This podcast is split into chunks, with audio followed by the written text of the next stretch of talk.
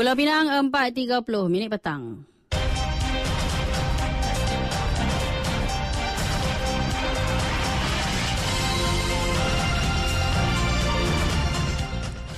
Warta Mutiara bersama saya Zatu Likma Muhammad Noor. Assalamualaikum dan salam Malaysia Madani.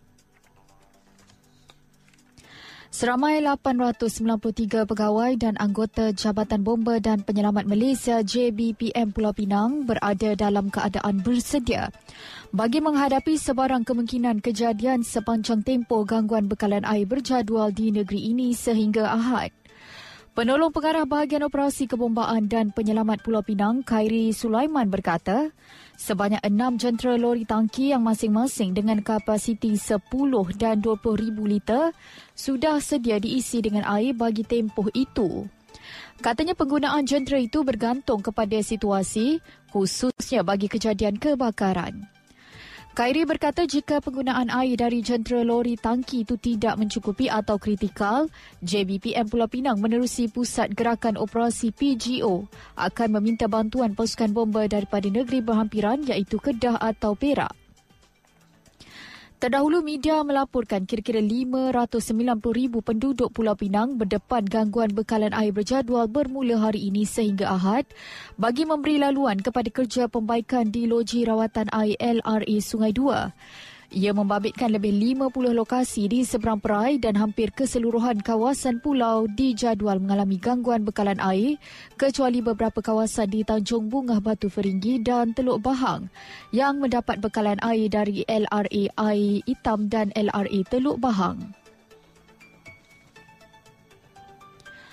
Penduduk Teluk Kumbar tetap membantah projek pembinaan asrama pekerja warga asing berkapasiti lebih 7,000 pekerja yang dicadang dibina di lot 1859, 1860 dan 1865 berhampiran Bandar Baru Perda. Pengerusi Jawatan Kuasa Bertindak Bantahan Pembinaan Asrama Warga Asing di Teluk Kumbar, Prof. Dr. Muhammad Idris Saleh berkata, Pendirian berkenaan telah dinyatakan secara terbuka kepada Ketua Menteri Chow Kon Yao menerusi perjumpaan di Pejabat Ketua Menteri semalam.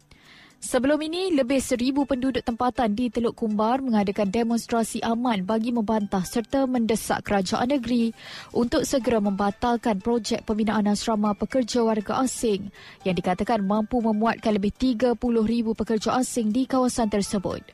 Bagaimanapun Kon Yao semalam memaklumkan Projek asrama pekerja warga asing di Teluk Kumbar yang dibantah penduduk setempat sebenarnya adalah berkapasiti lebih 7,000 pekerja sahaja. Menurut Profesor Muhammad Idris, buat masa ini jawatan kuasa bertindak bantahan pembinaan asrama warga asing di Teluk Kumbar telah meminta ahli mereka untuk melakukan gencatan senjata dengan kerajaan negeri sehingga keputusan terkini berhubung pembinaan asrama itu dibuat.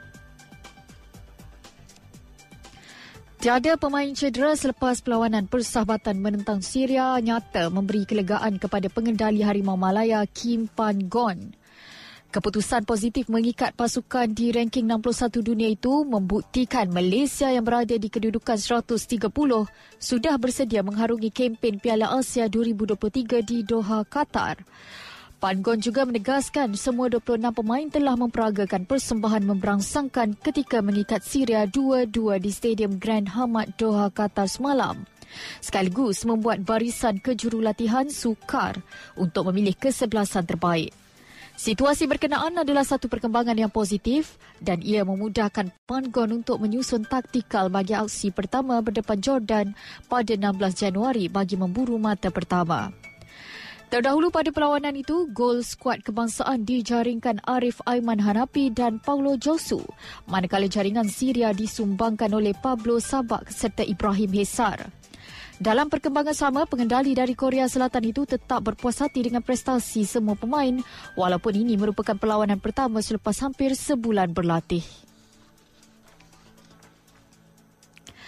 Dari sungai hingga segara, Palestin pasti merdeka. Sekian Warta Mutiara berita disunting Pil Gabriel.